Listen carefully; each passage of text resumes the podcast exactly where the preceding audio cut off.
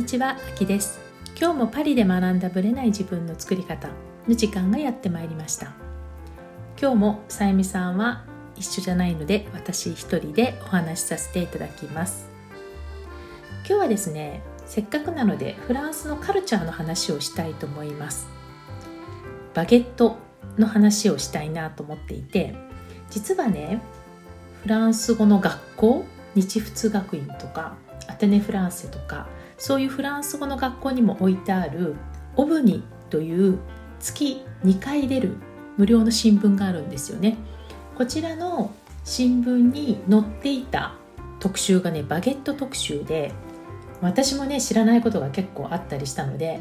まあ、この記事に基づいて今日はちょっとお話ししたいなと思います。バゲットの歴史っていつだかご存知ですか？私もねよく分かってなかったんですけどバゲットの誕生はね20世紀に入ってからだったんですね。このバゲットっていうのは細長いフランスパンですね。でもともとはね17世紀ぐらいからあったものなんですけれども今まではビール酵母のパンで当時は小麦粉と水だけ。であとその自然の酵母菌で作るパンだったんですよね。で結構こう重たくてずしんと重くて保存が効くっていうのが特徴でした。しかしパリに住んでいる人たちの、まあ、富裕層都市部の富裕層の人たちが焼きたてのパンを1日数回欲しがったんですよね。だから12キロの大きなパンじゃなくてもいい。そしてこの人たちはパンのあの中の白い部分白い部分を「実」って言うんですけど MIE で「実」って言うんですけどこの「実」よりも皮くるっとっていうそのパリパリしたとこですよね。あっちの方を好んだためにだんだん細長くなっていったというわけなんですね。でこのね発酵にもすごい時間がかかるんですよ。だから結構パン作りって大変な作業だったんですね。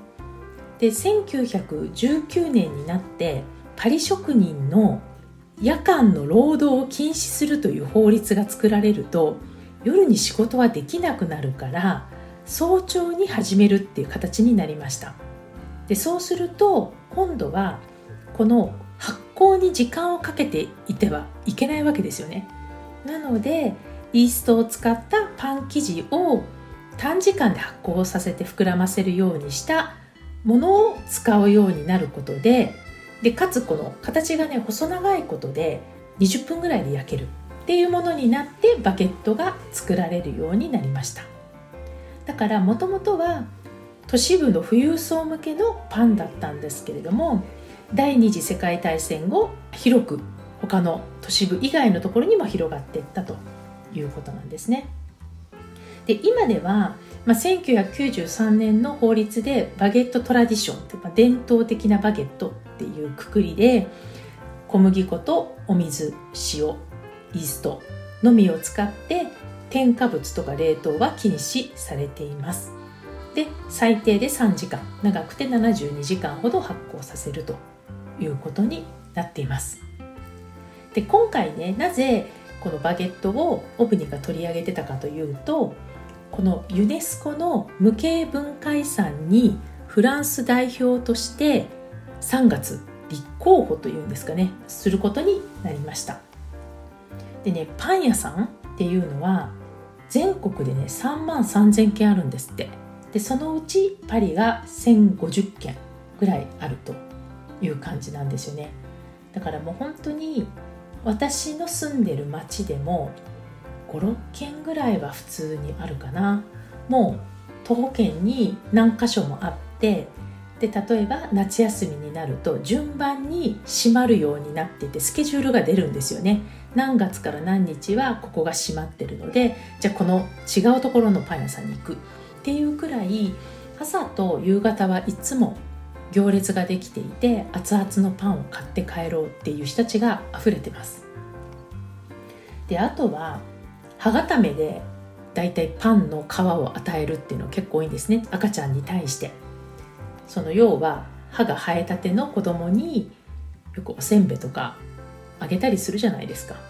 それがフランスの場合はパンの皮だったりします。で今回はそのバゲットっていうものをフランスのね文化遺産として無形の文化遺産。日本もほら和食っていうのが無形文化遺産になってるじゃないですか。でこれを、ユネスコにね登録したいということでバゲットが今回フランス候補に上がることになりました。でもともとは4年前くらいに、まあ、それを思いついてマクロン大統領にね連絡をし約束を取り付けいろんな各分野の専門家たちと一緒にこの支援委員会を発足させてまずフランスの無形文化財に2018年になり今年の3月にユネスコに向けて登録候補として決まったということなんですね。そういうふうに考えるとね本当に、まあ、日本のお米と同じ感じなのかもしれないですよね。フランスのバゲットって本当に美味しいしその時の気候とか湿気とかによって作り方を変えるっていうしかなりね細かい技術なんですよね。でやっぱりね美味しいところと美味しくないところっての違うしね。でもそんなパン屋さんもいわゆるチェーン店とかスーパーとかで売られているパンの技術も結構上がってきてるからパン屋さんで買わなくってもまあまあそれなりに美味しいパンが食べられるようになってきてるんですよ。だからそういう手作りパン屋さんにとっては死活問題で結構ね大事なんですねこのパンの生き残りっていうのは。だからそういう意味では無形の文化遺産になるということになればきっとフランスのカルチャーとしてもね勢いづくのかなと思いました。私自身はね実際はうちはねあんまりバゲット食べないんですよね。週1回買うだけです。でまあちょっと大量に買って冷凍庫に保存してバゲットを半分とか3分の1ぐらいずつに切ってでその分だけ温めて食べるっていう感じにしてます。だからね私最近自分でバゲットを買ったことがないですね。パンってやめられないんですよ。食べ始めたら止まんないんですね。だからパンとサラダだけでも十分美味しいご飯になるしそういう意味では本当にありがたいんだけれどもやっぱねパン食べ過ぎちゃうとね失笑がいろいろ出てくるんですね。私の場合は炭水化物を取ると体がおかしくなるんですよね。で特に、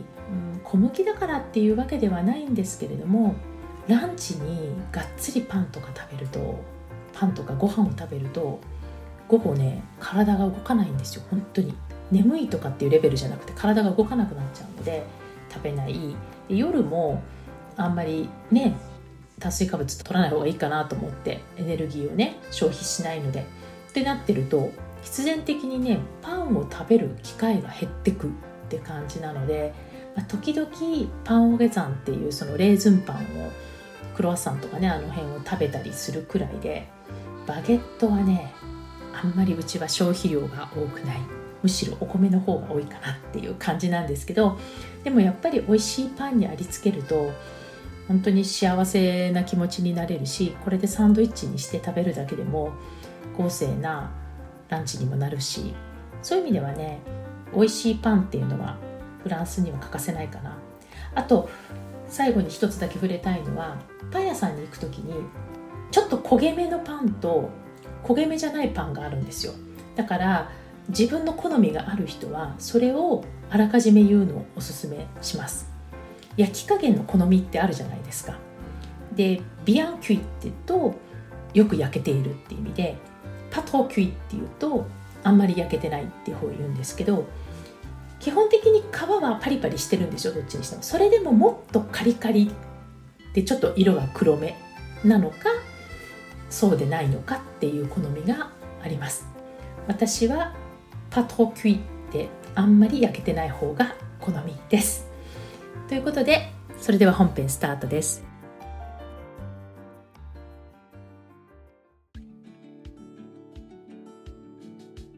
はい本編です。今日はですねビジョンインタビューについてお話ししたいと思います。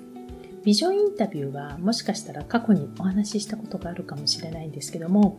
あれからね、結構何十人もやってきた中で感じたことも含めてちょっとお話ししたいなと思います。もともとビジョンインタビューは今年の1月頭からスタートしたサービスでした。これはですね、まあ、2つの役割があってスタートしました。1つはですね、もともと50人近くインタビューをポッドキャストの中でさせていただいてたと思うんですけれども、この人たちからいつも結構ね、お褒めの言葉をいただくことが多かったんですね。で、そのお褒めの言葉というのはどういうことかというと、彼らは本当にいろんな方々から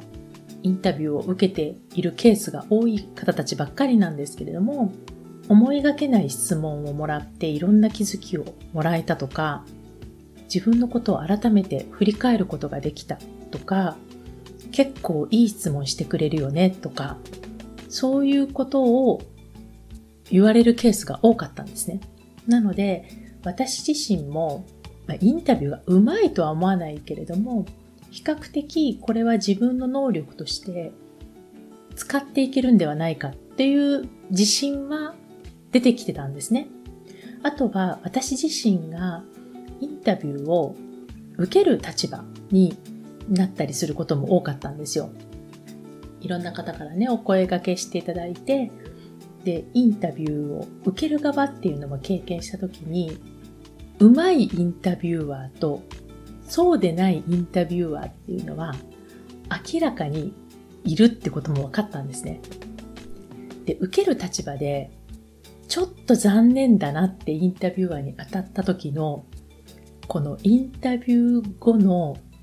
気持ちっていうのがね、ちょっとモヤモヤが残るんですよ。この感覚は受けたことある方はわかるのかもしれないんですが、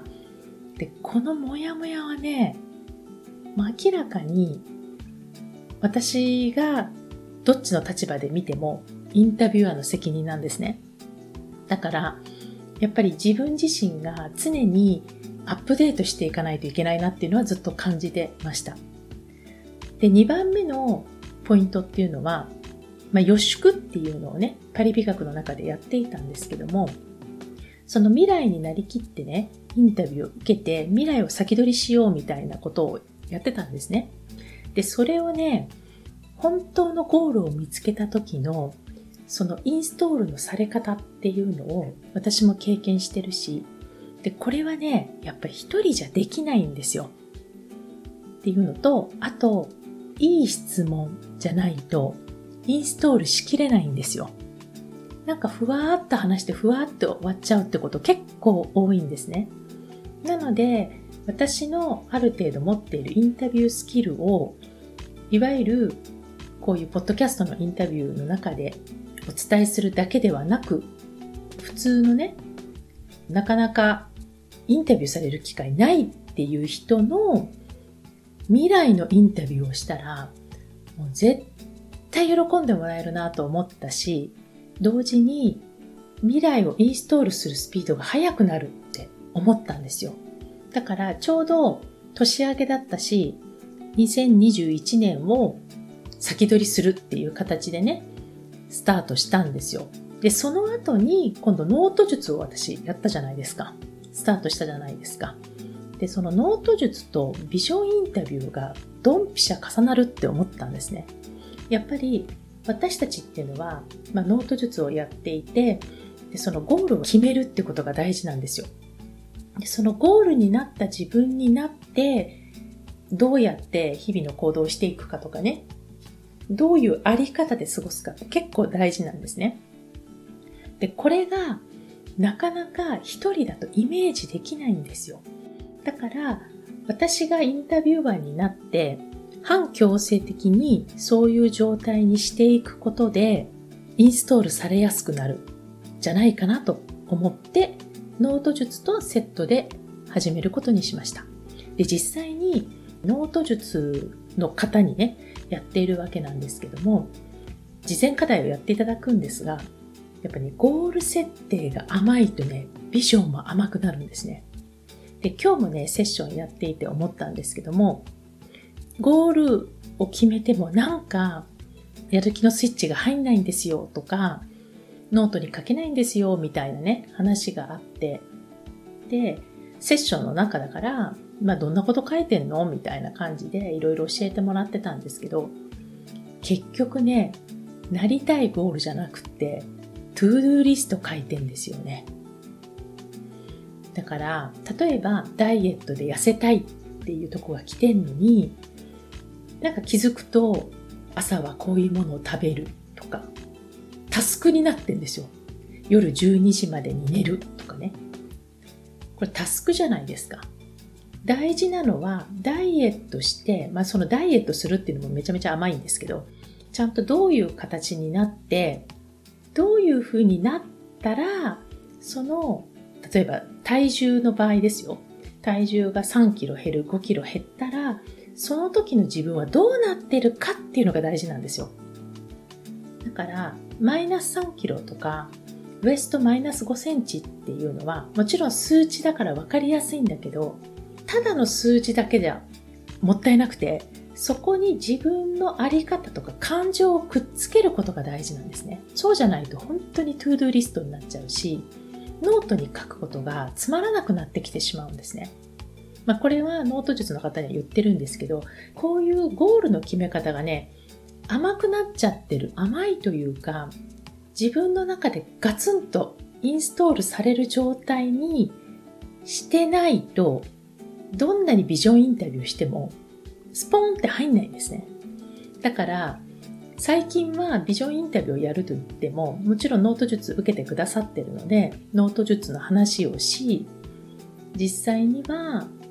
ゴール設定に対してね、もう一回ちょっと復習して、その方が本当にスコーンってストライクゾーンに入るような形に持ってって、これね、正直言う、多分私もまだダメなとこあるかもしれないんですけど、ほとんどの人がずれてる。私がだって今までチェックした人、ほとんどスコーンってハマってる人、最初からスコーンってハマってる人あんまりいなかったんですね。だからそれくらいね、ゴールってね、簡単なように見えて、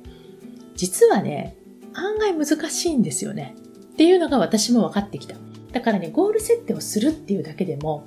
大変なことかもしれないし、でもスコンとハマるゴールを決めてしまえば、実は本当にハマってくっていう。で、そこをね、ビジョンインタビューで理解してほしいんですね。だから、結果的にはね、ノート術の話をして、セッションして、ゴールをもう一回確定して、ちょっとずれてたらそれを確定して、そのゴールをもとにインタビューするみたいな流れで、いつもやってます。で、一番ね、このビジョンインタビューで何が一番すごいかなって思うと、自分が、まあ、これあの案内ページにも書いてることなんですけども、意識と無意識っていうのがあるじゃないですか。で、この意識と無意識っていうのは大体わかると思うんですけども、このね、間に全意識っていうのがあるんですね。全っていうのは前の意識っていう意味なんですけども、意識っていうのははっきり何かを感じてる部分。で、全意識っていうのは半分無意識で半分意識、時々意識できてるっていう部分。で、無意識っていうのは全く意識できてない部分なんですね。で、目標とかゴールを書き出してる時っていうのは、この意識の部分を見てるというかフォーカスされてるんですね。だけど、ビジョンインタビューでフォーカス当てるのは、この意識に基づいた無意識との間の全意識なんですよ。だから、本人は思ってもいないことをペラペラ喋るとかね。そんなこと考えたこともなかったのに、その気になったら喋れてるとかね。そういう言葉に全てキーワードが入ってるって感じなんですよ。で、ここにアプローチするのが、このビジョンインタビューの良さかなと思っています。だから、これって、一人でできたらね、全然問題ないんですけど、会話的に私が意図的に質問をして答えていただくみたいな形にするから、なれるんですよね。できる。で、一人でできる人はね、とっくに一人でできるので問題ないと思います。ただ、大抵の人は、一回やってしまえば違うと思うんですけど、一回やらないと案外わからない。で、一回やってしまえば、あとは一人でもできる。みたいな形かなと思ってます。だからね、そういう意味ではね、うん、ゴールを決めるっていうことと、あと未来に自分を設定を置いて、そのなりきってね、インタビューを受けるっていうのは、とにかく楽しい作業だし、何よりもね、顔がパーッと明るくなって終わるんですよ。テンションがね、上がる。上がるし、聞いてる私もすごい幸せな気分になるんですよね。その方が未来に行って、未来輝いていて、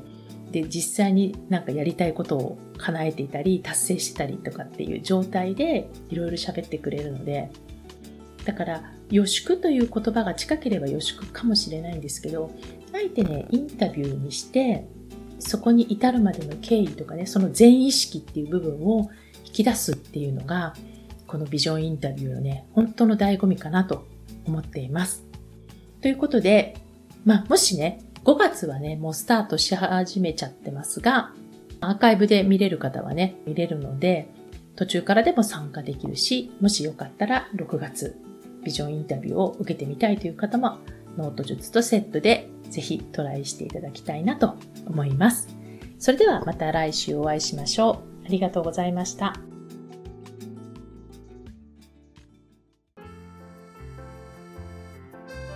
この番組は毎週日本時間の木曜日の夜に配信されています。配信場所は iTunes のポッドキャスト、Google ポッドキャスト、Amazon Music、Spotify などから聞くことができます。YouTube も時間差はありますが、アップされています。iTunes のポッドキャストは登録ボタンを押していただくと自動的に新しい回が配信されます。また、週2回 Facebook とインスタでライブを行っています。ポッドキャストとはまた違う視点でマインドについて、願望を叶えることについてお伝えしていますので、ぜひよかったらこちらも参加してください。アーカイブは期間限定で見れますので、詳しくはパリプロジェクトのホームページをご覧ください。パリプロジェクトで検索していただければすぐに見つかります。また次回お会いしましょう。